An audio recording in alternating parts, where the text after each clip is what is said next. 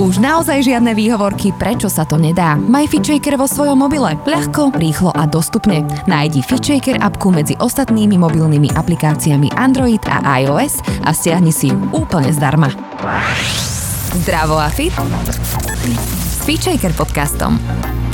Tento podcast ti prináša virtuálne fitko fit shaker bodka es ká, kde nájdeš stovky videí s profesionálnymi lektormi a fit inšpiráciu v podobe množstva skvelých receptov, článkov a kníh. Pekný deň, vítajte. Dnes je tu so mnou pán docent Peter Minárik, gastroenterológ, a rozprávať sa budeme o obezite. Pekný deň aj vám. Deň prajem všetkým. No, obezita je veľká téma, najmä teraz, veľa sa o tom hovorí. A mňa by teda zaujímalo, že, že aké sú tie riziká. O tom sa budeme baviť, ale ešte predtým by ma zaujímalo, že teda prečo je taká epidémia e, obezity, prečo tie čísla neustále narastajú? Tak to, že prečo je tej obezity toľko a stále ešte má rastúci výskyt v spoločnosti, veľmi súvisí s tými príčinami. Uh-huh.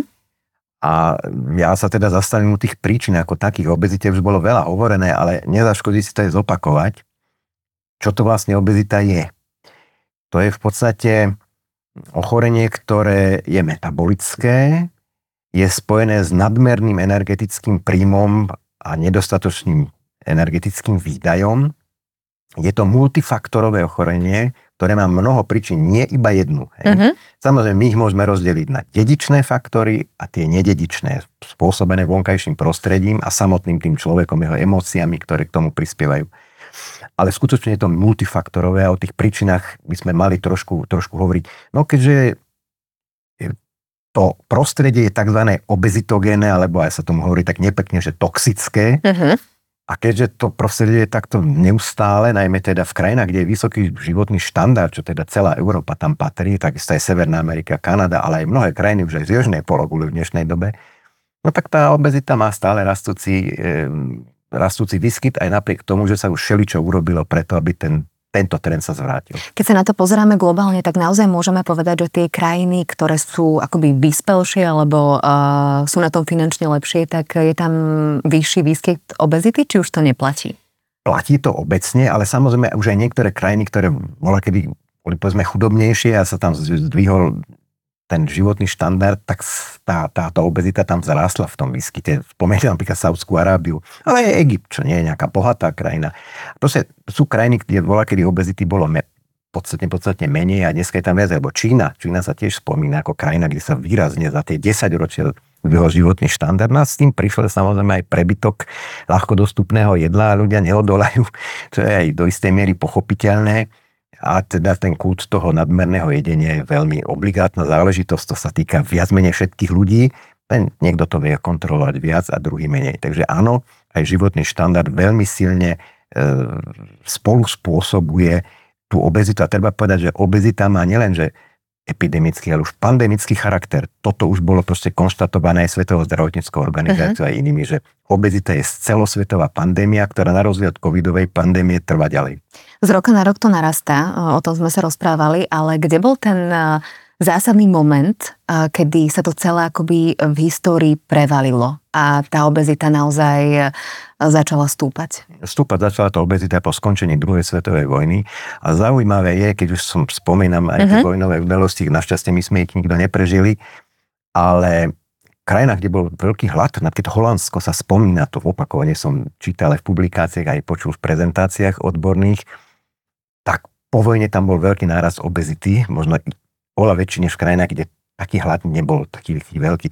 Proste vysvetľuje sa to tým, že vypestuje sa v určitej populácii taký úsporný metabolizmus v snahe prežiť to hladu, uh-huh, hladové uh-huh. obdobie.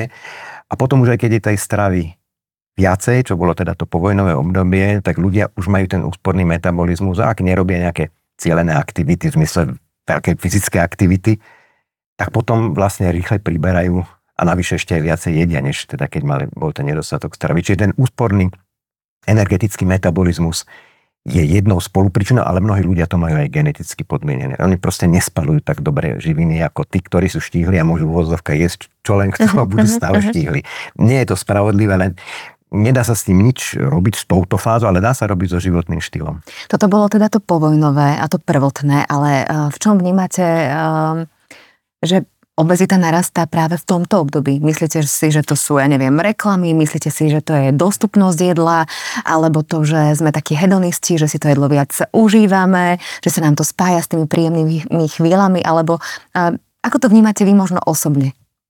No tak všetko z toho, čo ste povedali, platí, hej? Uh-huh. Ale to, to nie len posledné roky, to naozaj v tých päťdesiatych, šesťdesiatych, sedemdesiatych, osemdesiatych rokoch až po dnes, máme dvadsiate prvé storočie, stále a neustále pretrváva, a to je ľahká prístupnosť jedla, zvýšený podiel ľudí, ktorí pracujú nie fyzicky, ale sedavo, uh-huh. to znamená sedavosť počas práce.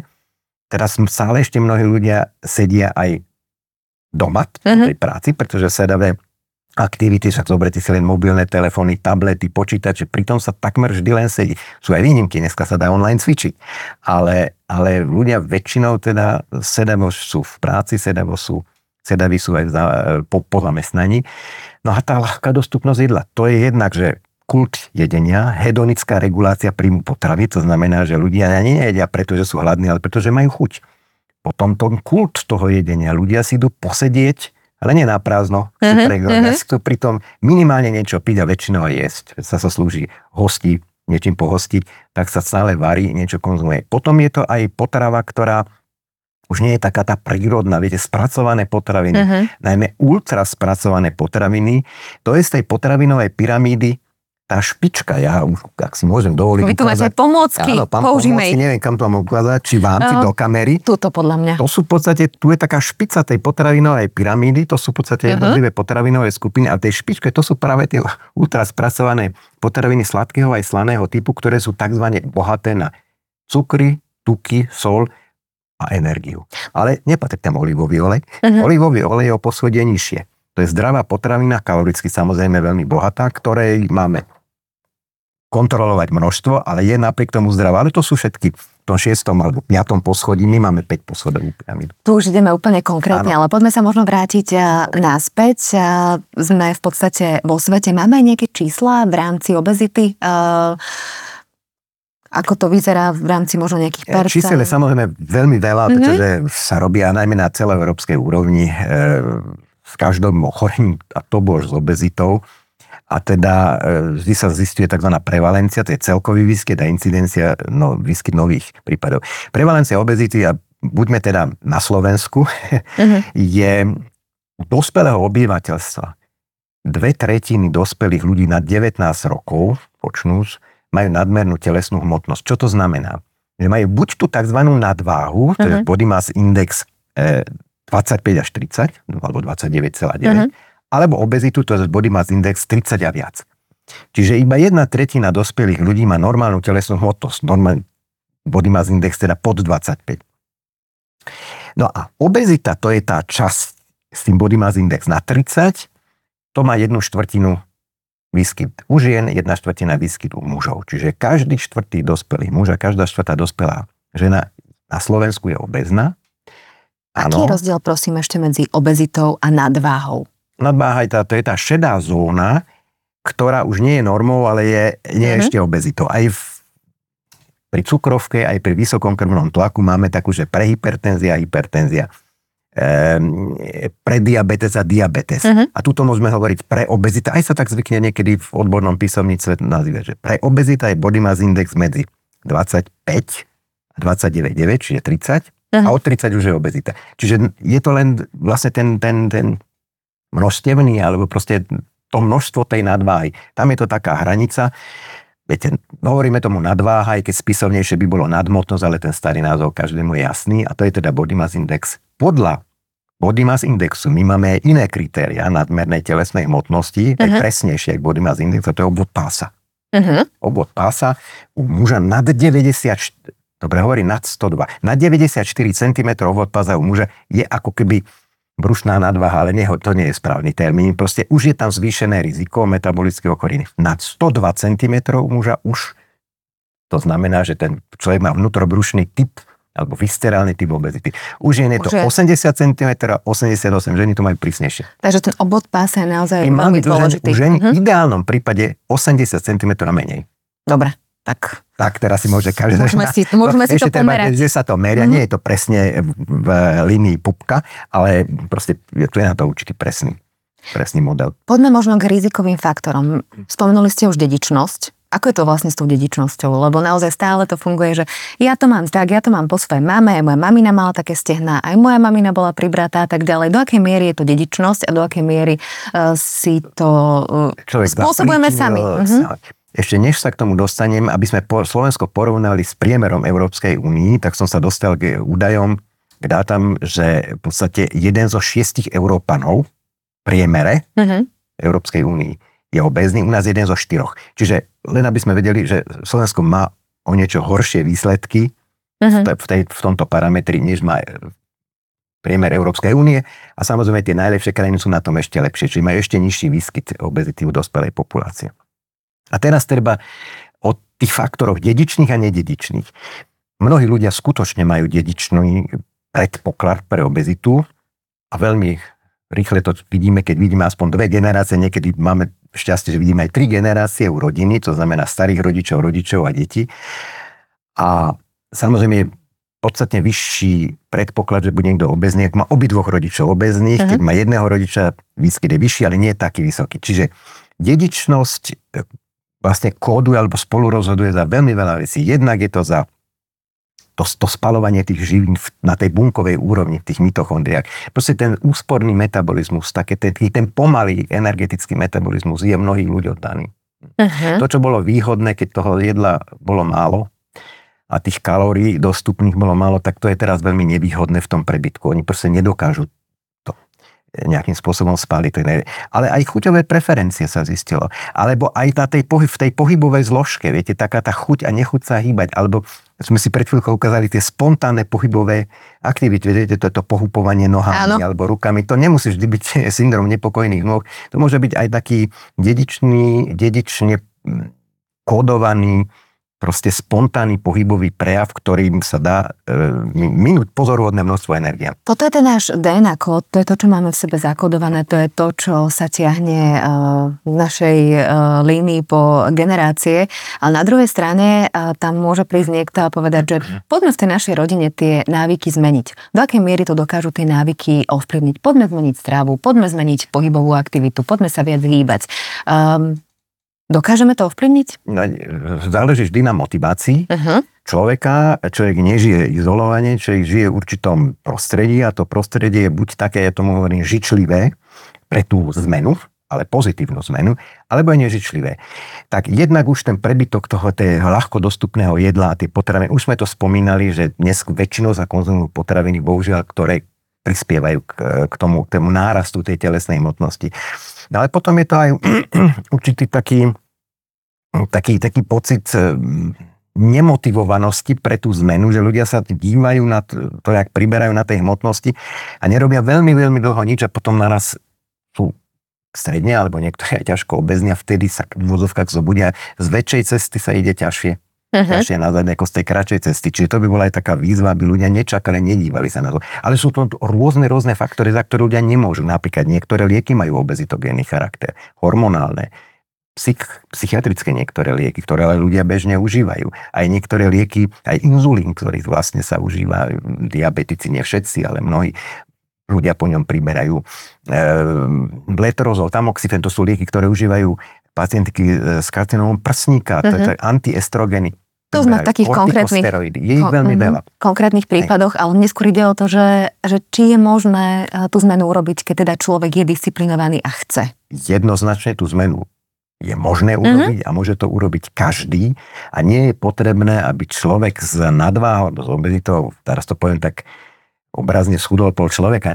V podstate desať percent redukcia nadmernej telesnej hmotnosti uh-huh. a nadmerných zásob telesného tuku má enormné pozitívne účinky nielen na pocit uh-huh. lepšej fyzickej zdatnosti, ešte keď sa k tomu aj cvičí primeraným spôsobom a postupne narastajúcou záťažou, intenzitou, tak ten človek má aj lepšiu zdatnosť. Už len z toho má lepšiu v istom zmysle zdatnosť, že nemusí toľko tuku uh-huh. jesť, ale navyše svaly sa dajú podporovať a výrazne sa znižujú rizika tých tzv. Komorbidí, čiže následných ochorení, ktoré s tou obezitou priamo alebo nepriamo súvisia. A tých komorbidít, tých ochorení a zdravotných problémov, ktoré vznikajú na podklade obezity, je dvestotridsaťšesť. Niektorý, niekto si dal tú námahu a námahu to spočíta na, áno, na kalkulačke alebo na prstok, ale medzi nimi sú aj závažné nádorové ochorenia. Ale mali by sme sa o tom rozprávať, lebo môže to byť taký výstražný prst možno pre niekoho, aby si tú hmotnosť udržiaval, staral sa o seba, vnímal svoje telo a, a cvičil, prípadne zmenil svoje návyky.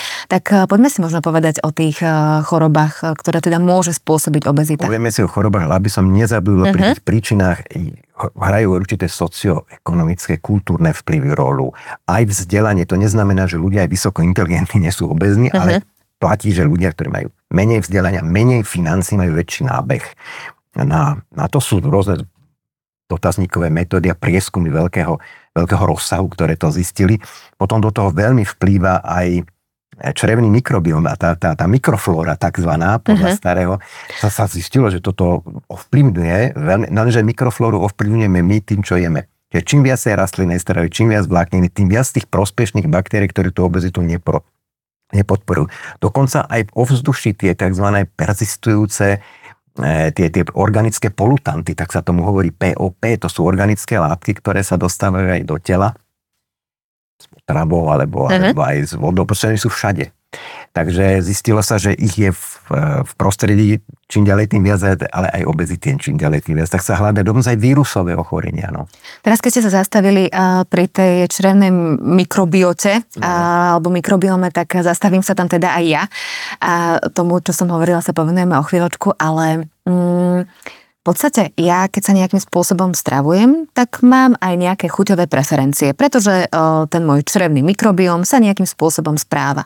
Ale ja ako náhle začnem príjmať inú stravu, mm-hmm. tak ten črevný mikrobióm sa mi tiež zmení a zmenia sa mi v podstate aj moje chute. Je to tak?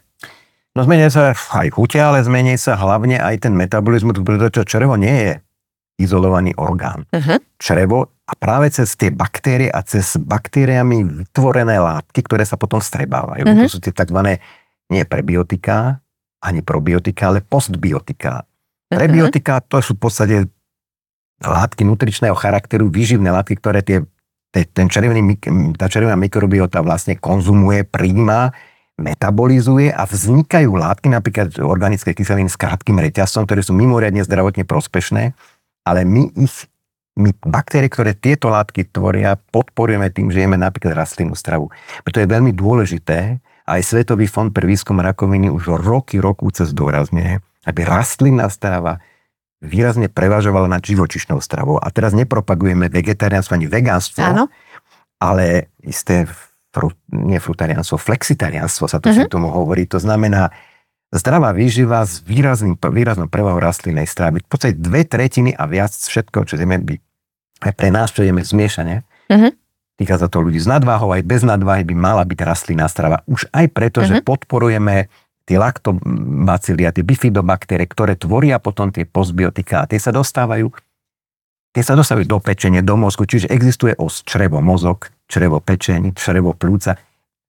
Človek mi povedal, ako to vlastne funguje, jak sa sú. No cez tie látky, ktoré proste tie baktérie, to je samostatná metabolická jednotka, ktorá obýva v našom uh-huh. tráviacom trakte. Idem do toho bežného života, tak nejaký človek má nejaké svoje stravovacie návyky a povie si, že ale mne chutí práve takéto jedlo.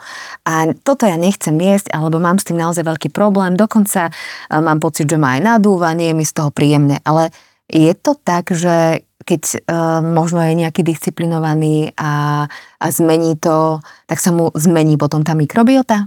A no, môže... Mikrobiota sa jednoznačne dá no, meniť a modulovať tým, uh-huh, čo jeme. Uh-huh. To už by som uh-huh. sa teda zvrátil k tej rastline a tej živočišnej uh-huh. strave. Lebo napríklad strava príliš bohatá na tuky, najmä živočišné tuky, vlastne živí v vôzovkách také baktérie v čreve, ktoré produkujú látky, ktoré nám neprospievajú. Uh-huh. A viete, a vznikajú potom proste látky, nebudem ich teraz menovať, ktoré podporujú napríklad aterosklerózu. Čiže aj tá kardiovaskulárne alebo srdcovo-cievne zdravie do značnej miery je len, je to komplexný tiež problém, ale do značnej miery súvisí aj s tým, čo jeme a tie baktérie participujú na tých rizikách alebo na tých, nie na tých. Vieme, že vláknina uh-huh.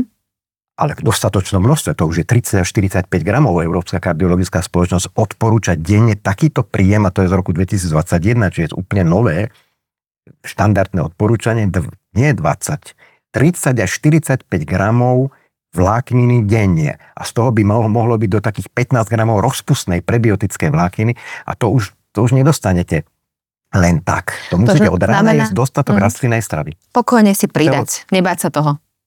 Tak áno, viete, mm. zelenina, keďže budeme hovoriť aj o tom, že teda aká strava sa hodí pre intervencie redu- znižovania nadváhy, tak samozrejme veľa, veľa zeleniny, ale v zelenine nie je až toľko množ- vlákniny, čiže treba pridať aj celozrné obilné výrobky. V knekebrote máte jeden a pol až dva gramy vláknin v jednom tom tenkom chlebičku. Vy už sa opäť dostávate do podrobností, ale poďme sa vrátiť a predsa len k tým rizikovým faktorom.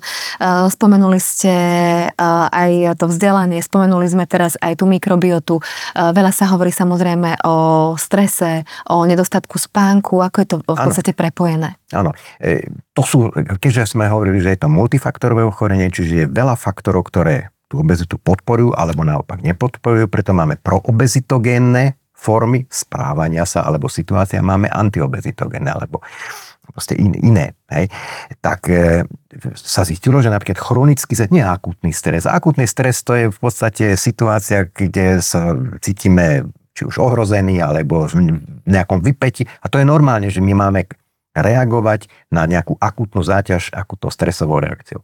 Ináč by sme ani neprežili mnohé situácie, keby sme neboli schopní zvýšiť tlak alebo zvýšiť teda mobilizovanie energie, keď je to, tomu sa hovorí fight and flight reaction, uh-huh, uh-huh. čiže bojuj alebo uteč.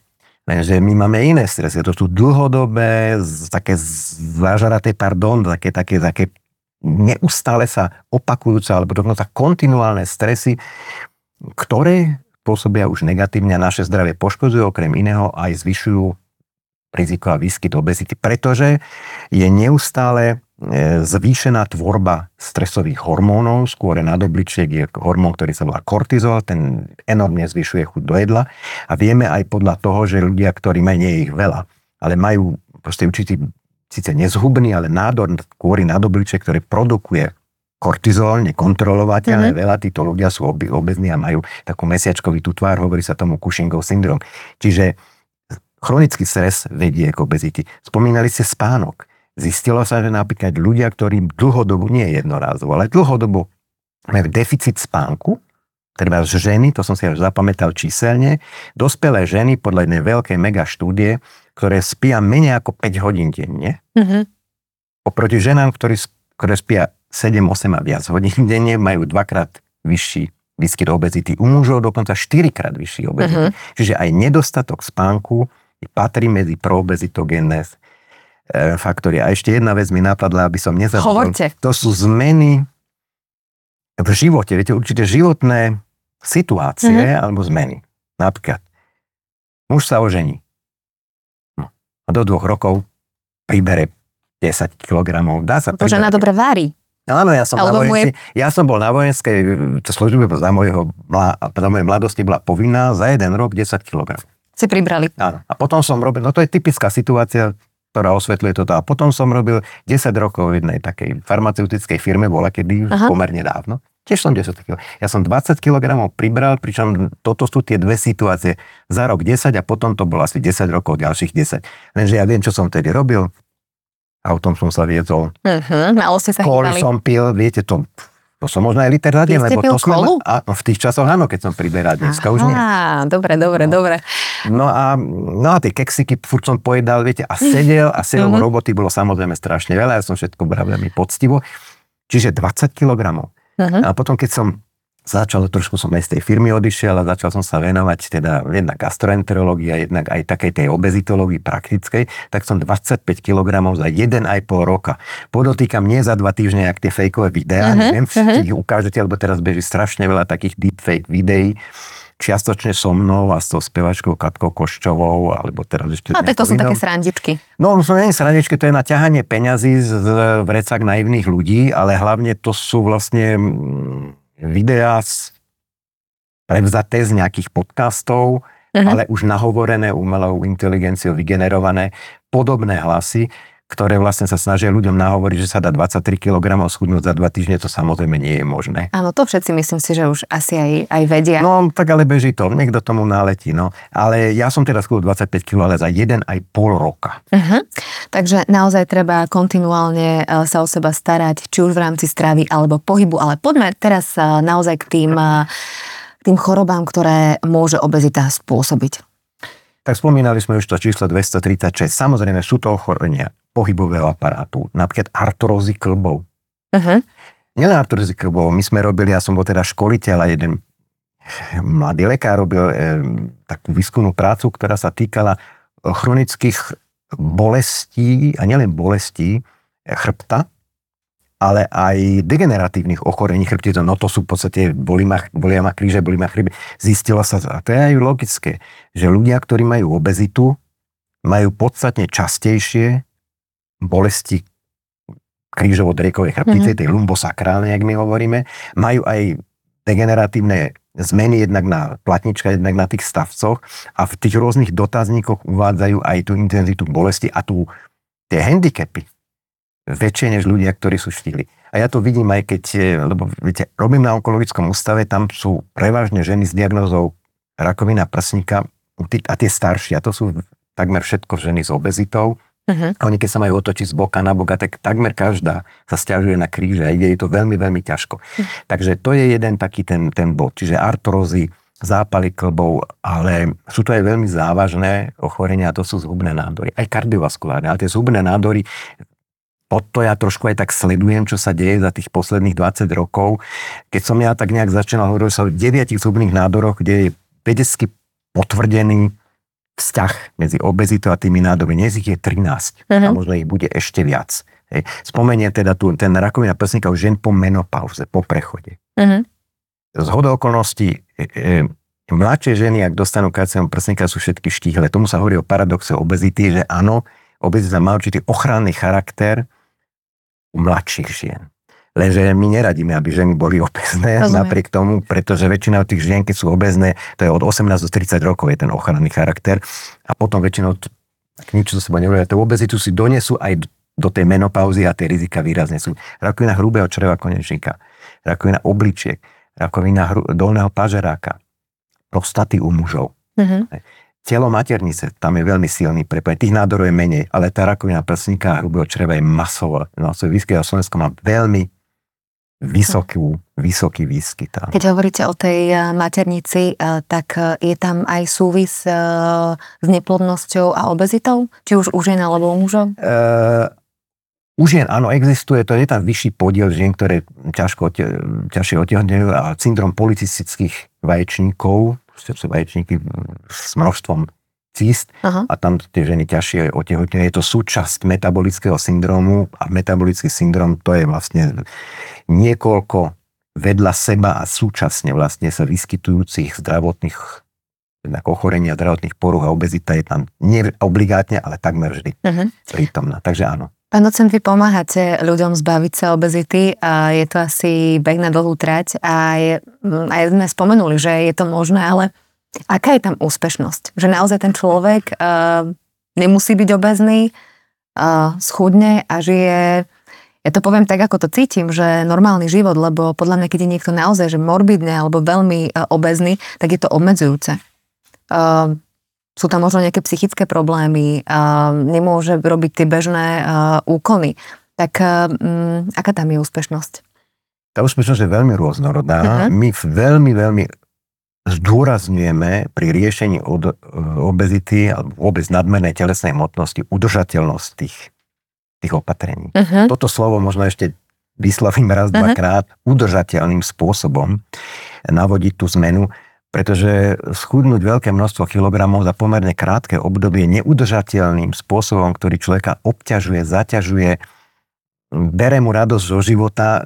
Väčšina ľudí nie sme pre nejaký asketizmus vhodní kandidáti a chceme si v istom zmysle užívať aj to jedlo a samozrejme aj ten pohyb a tú radosť zo života aj pri tom redukčnom. Ten redukčný program nesmie skončiť.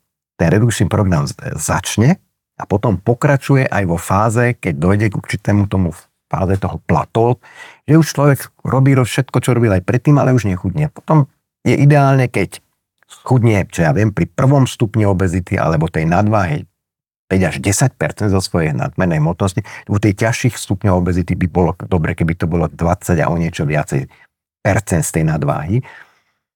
Ale nebudeme nikdy garantovať, že, že, že to nastane, lebo deje sa nie to, čo my ľuďom vlastne radíme, ale to, čo oni robia. Uh-huh. A je potvrdené na veľkých štúdiách, hlavne zahraničných, ale aj u nás to vidíme, v Centre pre management obezity, že ľudia, ktorí sú dlhodobo v tej intervencii pod nejakou externou kontrolou alebo v skupinkách, ale tá externá kontrola je veľmi dôležitá, ehm, tak majú štatisticky významne lepšie výsledky ako ľudia, ktorí sú odkázaní sami na seba. Ehm, tie rôzne, tie extrémne chudnutia a také tie show a tak ďalej, to je síce fajn, že ľudia schudnú veľmi, veľmi veľa, ale nerobia to udržateľným spôsobom. Oni sú vytrhnutí zo svojho života, keď sa vrátia uh-huh, do toho, do tých svojich bežných koklách, keď kamery vypnú. Áno. Tak potom samozrejme málo kto odolá tomu tomu obezitogénnom prostrediu a tomu, čo jednoducho tí ľudia by mali byť trvale sledovaní, trvale liečení, tak ako ľudia s hypertenziou, s cukrovkou. Oni sú vlastne dispenzarizovaní. To znamená, že sú neustále pod kontrolou a veľmi už, keď hovoríme o tom, by zdôrazňoval, že lekár by mal byť integrálnou súčasťou toho multi, multi odborového tímu, mm-hmm. hej, že to by nemal byť len fitness tréner alebo, alebo fyzioterapeut, to sú súčasťou toho týmu, ale lekár by tam mal byť prítomný, lebo choroba, obezita je choroba, tak ako cukrovka, má svoju štatistickú značku E šesťdesiatšesť, to je vlastne značka och metabolického ochorenia, ktoré sa volá obezita, Svetovej zdravotníckej organizácie. Choroby má liečiť lekár. Ako prebieha tá liečba? Aké všetky aspekty sú tam dôležité? Liečba by mala byť tzv. Komplexná. Mm-hmm. Ten lifestyle management je absolútne dôležitý. Je, má tu svoju stravovaciu výživovú časť, bola, kedy sa to mohlo redukčná dieta, aj dneska to môžeme nazvať, len slovo dieta trošku mm, napomáha z nejakej falošnej predstave, že to je dočasné, však dietujem, teraz mi je zle, hej, mám nejaký problém. A je to nepríjemné, sa toho zlákneme. Je to nepríjemné a potom, to, potom sa toho vzdám. Nesme sa toho už vzdať človek nikdy, čo je, aj keď hovoríme, že redukčná dieta, my sme aj tú našu knižku nazvali Redukčná dieta, skúsme to inak. Uh-huh. Aspoň toto sme teda dali na názov tej knihy. Čiže má byť udržateľná a nemalo by to s ňou skončiť. To je jedna noha toho, toho, toho riešenia, alebo rameno. Druhé rameno je tá pohybová zložka. Viete, niekto by si mohol myslieť, však budem sa v istom mysle obmedzovať, budem si rátať kalórie, alebo pôjdem podľa nejakých inštrukcií, nejakých vzorových redukčných jedálničkov. A ten pohyb nie je až tak dôležitý, však to je len nejakých desať až dvadsať percent úspechu. Nie je to tak, ten pohyb je úplne rovnocennou súčasťou toho komplexného riešenia, pretože čo má, čo má vlastne brániť spomaleniu toho meta. Viete, keď dáte menej kalórií a menej jedla v istom zmysle, organizmus je stávaný na udržiavanie, udržiavanie si svojej hmotnosti, aj nadmernej, a nie na chudnutie. Vy keď robíte určité opatrenia, pri ktorom sa chudne, tak organizmus zapája kontraregulačné metabolické mechanizmy a začína šetriť to energiu. Jediný spôsob, jak toto prelomiť, je účinný pohyb. A tam v rámci toho pohybu asi nie je len o to, že príjem a výdaj, ale pri tom pohybe uh... fungujú svaly, vyplavujú sa endorfíny. Čo ďalej sa deje v našom tele, čo je tak veľmi pre naše zdravie dôležité pri tom pohybe? Tak to je, viete, ja prim, primárne nie som ten odborník uh-huh. od fyzickej aktivity, vy ste to mali už první profesorku Kropsovú. Ale vidíte to trochu som, do toho. Samozrejme, že vidím do toho a počúvam tie prednášky a čítam. E, pracujúci sval, nielenže on spôsobuje, že sa nám vyplavuje endorfíny, ale on vlastne sám produkuje bielkoviny, ktorým sa hovorí myokiny, to sú rôzne molekuly. A jak ona tu pekne to nazvali, že to je koktail alebo elixír látok, uh-huh. ktoré podobne ako tie mikróby v tom čreve vytvárajú látky, ktoré sa dostávajú do krvou, do, do ostatných orgánov vzdialených a s črevom nesúsediaci, tak aj tie myokiny sa dostávajú do mozgu. Tí ľudia, ktorí, ktorí, ktorí cvičia, tak lepšie im to páli, lepšie im to myslí, zrychľujú sa im reak- reakčný čas. Uh-huh. Kognitívne funkcie sú lepšie. Tie testy sa robia aj v Slovenskej akadémie vie, takže ja niekedy tam vtedy musí byť ticho, uh-huh. alebo tí ľudia uh-huh.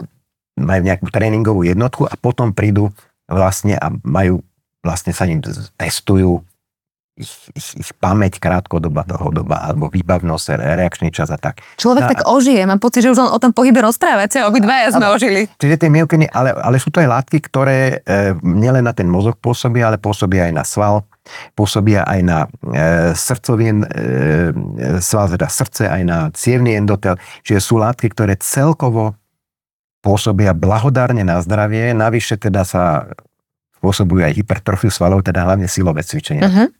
Takže je dobre kombinovať aerobné tréningy so silovým cvičením v určitých množstvách. Môžeme si potom povedať, že koľko minút je prospešných. Viete, není to o tom, viete, smeti, smeti vyniesť, alebo ísť so psíkom pár krokov za roh ulice a vrátiť sa. Musí to mať istú intenzitu, istú frekvenciu, určitý ten typ, ten môže zaťažovať veľké svalové skupiny. Mm-hmm. Keď už sa do toho investuje mm-hmm. nejaký čas a musí to človeka tešiť a baviť. Niekedy je to v skupinke dobre robiť. Nordic walking je výborná záležitosť, pretože nepracujú len svaly dolných končatín, ale aj trupu a horných končatín, zvyšuje sa výdaj energie. Čiže pohyb je dôležitý, pretože z, zabraňuje tomu spomalovaniu toho, toho metabolizmu, je schopný aj zabraniť určitej strate tých, tej svaloviny, ktorej dochádza pri redukcii e, energetického príjmu. Zvyšuje sa fyzický zdatnosť a to je dobrý pocit, byť zdatný. E, starší ľudia, aj seniori môžu cvičiť. Aha. Často to aj dneska som to povedal dvom, trom takým starším pacientkám, keď sa tak ťažko hýbu, ale to, to je zvratné. Seniori, keď začnú rozumným spôsobom pod nejakým do, dohľadom cvičiť, tak sa zvyšuje postupne fyzická zdatnosť a znižuje sa ten pocit, neviem pocit, ale aj skutočne tá odkázanosť na mm-hmm. iných ľudí. Inak dobre hovoríte, ja som takto s mojou osemdesiatdvaročnou babičkou počas Vianoc cvičila. Sice to bola len joga pomalá, ale ona bola tak nadšená. A tí ľudia chcú, len veľakrát nevedia, že ako, aby to bolo pre nich uh-huh. bezpečné. A dobrá že... je aj taká malá, keď sa to tak dá v nejakej malej uh-huh. skupinke. Niekedy majú ľudia šťastie, že sa stretnú také súzvučné aj duše a vznikne nejaká sociálna uh-huh. taká, taká spolupatričnosť a aj sa ľudia môžu s niekým skamarátiť, ktorého by teda vôbec nespoznali, keby nebolo tejto veci. V Slovenskej akadémii vied sú aj také telocvičenie, kde ľudia cvičia v malých skupinkách a skúsenosť máme taký, že keď tam niekto príde a začne cvičiť, už nechce odísť. Ja sa ani nečudujem, lebo však tam je dobre. A tu sa v podstate dostávame možno aj k téme obezita a psychika. Lebo veľakrát sa stane, že človek je nešťastný, možno má nejaké také ťažšie životné obdobie a začne zajedať. Ale potom je tu aj ten druhý aspekt, že človek sa necíti vo svojom tele fyzicky dobre a jednoducho... Um, začne mať depresie z toho, ako vyzerá, aké jeho telo znova zajedá. Aká je možno cesta von práve z tohto kruhu a aký vplyv má práve psychika na vznik obezity? Tak jednak, tá, jednak psychické problémy môže byť dôsledkom tej obezity. Niekto naozaj dôsledkujeme pri tých ťažších stupňoch môže byť z toho aj depresívny. A to my máme aj taký, to môžem, že Bekov dotazník, tam je dosť veľa otázok zameraných práve na tieto psychické problémy ľudí, až po depresie, nálady, spánok, až po sexuálne otázky, je tam aj jedna aj takáto otázka. E, a zistilo sa, že áno, ľudia, ktorí sú najmä ťažšie stupne obezity, majú to, nemusí najbližšie okolie vedieť, alebo môže to vedieť, majú niektorí ľudia napríklad ťažkosti pri výbere povolania. Ja si pamätám, ak mi dávno pani povedala, že jej manžel pracuje v Norsku ako šofér, ale veľmi ťažko si našiel zamestnanie, pretože keď on prišiel už na ten pohovor a ho uvideli, viete, to sa možno nesmie takto povedať, ale mu nemajú také uniformy na, je, na jeho proste korpulentné, korpulentnú postavu. Čiže aj s tým môžu byť problémy. To je jedna stránka, ako nás, psychické problémy ako následok obezity. Ako aj estetika možno. Ale psychika môže aj podporovať tú obezitu ako takú. A to sme spomínali. To je to napätie z tých stresov, ale napätie, pocit napätia a, a takej úzkosti, to je psychický pocit.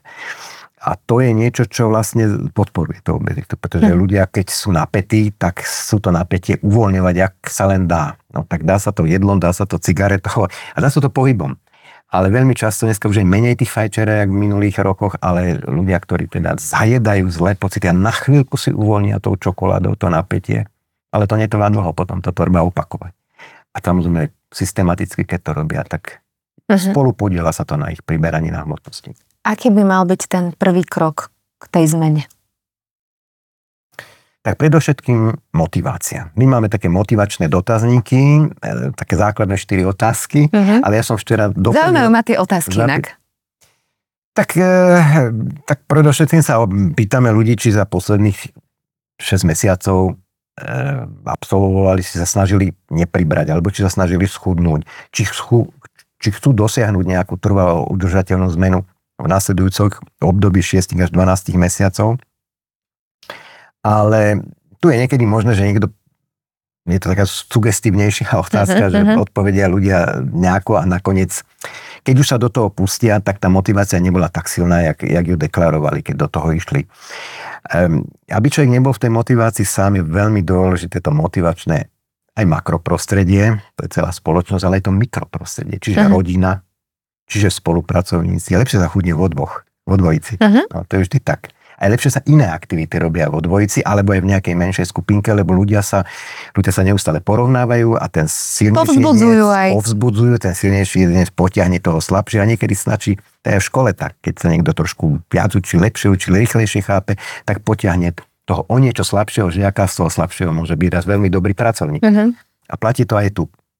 No a potom je dôležitá aj tá podpora tých nazve to liečiteľov, alebo teda toho multidisciplinárneho tímu, ktorý tých ľudí povzbudzuje. My sa snažíme ľudí nedemotivovať, aj keď nie sú tak úspešní, prídu o mesiac na kontrolu, o dva mesiace na kontrolu, no my už vidíme podľa toho, jak ten pacient príde, už jak vojde dnu, tak ten, ten úspešný rozžiarený. Ten, čo nie je tak úspešný, nie je tak rozžiarený, lebo už vie, že ten výsledok od predchádzajúcej do dnešnej kontroly nie je taký skvelý, ale veľmi za tým sú často nejaké dôvody, ktoré keď si vyrozprávame, tak zistíme, že ako nevadí. Napríklad niekto bol chorý, bol priputaný uh-huh. dva týždne na, na lôžko. To stačilo v tom jeho prípade. A potom niekedy sa stáva aj to, že niekto príde, neschudol, ale mu sa zlepšilo telesné zloženie. My pri každej kontrole nemeriame ľuďom len váhu, že ich odvážime, uh-huh. ale meriame ich na bioimpedančnom analyzátore veľmi presnom, ktorí veľmi veľa meria a málo počíta, lebo v tom tie lacnejšie veľa počítajú uh-huh. a málo merajú. A zistujeme, aké oni majú vlastne nielen celotelovú hmotnosť, ale koľko majú svalovej hmoty, segmentálne, horné končatiny, dolné končatiny, trup a takisto tuk. Uh-huh. A my zistíme niekedy u tých tzv. Neúspešných, že oni v podstate neschudli, ale zmenilo sa im telesné zloženie v prospech svalovej hmoty a to sú tí, ktorí cvičia. To je presne o tom, že nie je to nikdy o tej váhe, keď nie sa aj začne cvičiť kilogramov. A netreba byť áno. demotivovaný. Inak uh, veľmi dôležité, čo hovoríte práve o tej váhe, ale ešte dôležitejšie je podľa mňa práve to, čo ste hovorili o tej komunite a o tom povzbudení. A práve FitShaker sa snaží vytvárať takúto komunitu a podporu.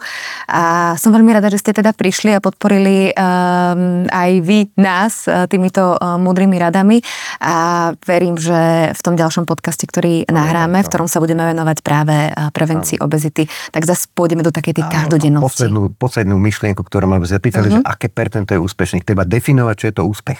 Uh-huh. Pre každého vás niečo iné. Vo vedecko-odbornej literatúre definovaný ako desať percent zníženie nadmernej telesnej hmotnosti za šesť mesiacov uh-huh. a ideálne teda udržaný dvanásť mesiacov, čiže naozaj desať percentná redukcia nadmernej hmotnosti vie byť veľmi často endpoint, niečo, čo sa niekomu s veľkými očami a očakávanie zdá byť málo, ale ľuďom treba vysvetliť, že lepšie znižiť desať percent, dvanásť percent a udržať, ako znižiť dvadsať až dvadsaťdva percent a potom jojo efekt.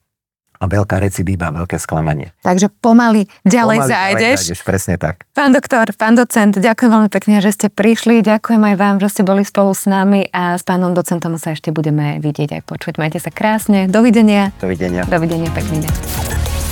Počúvali ste FitShaker podcast. Ja som Adriš Pronglová a teším sa na vás na budúce.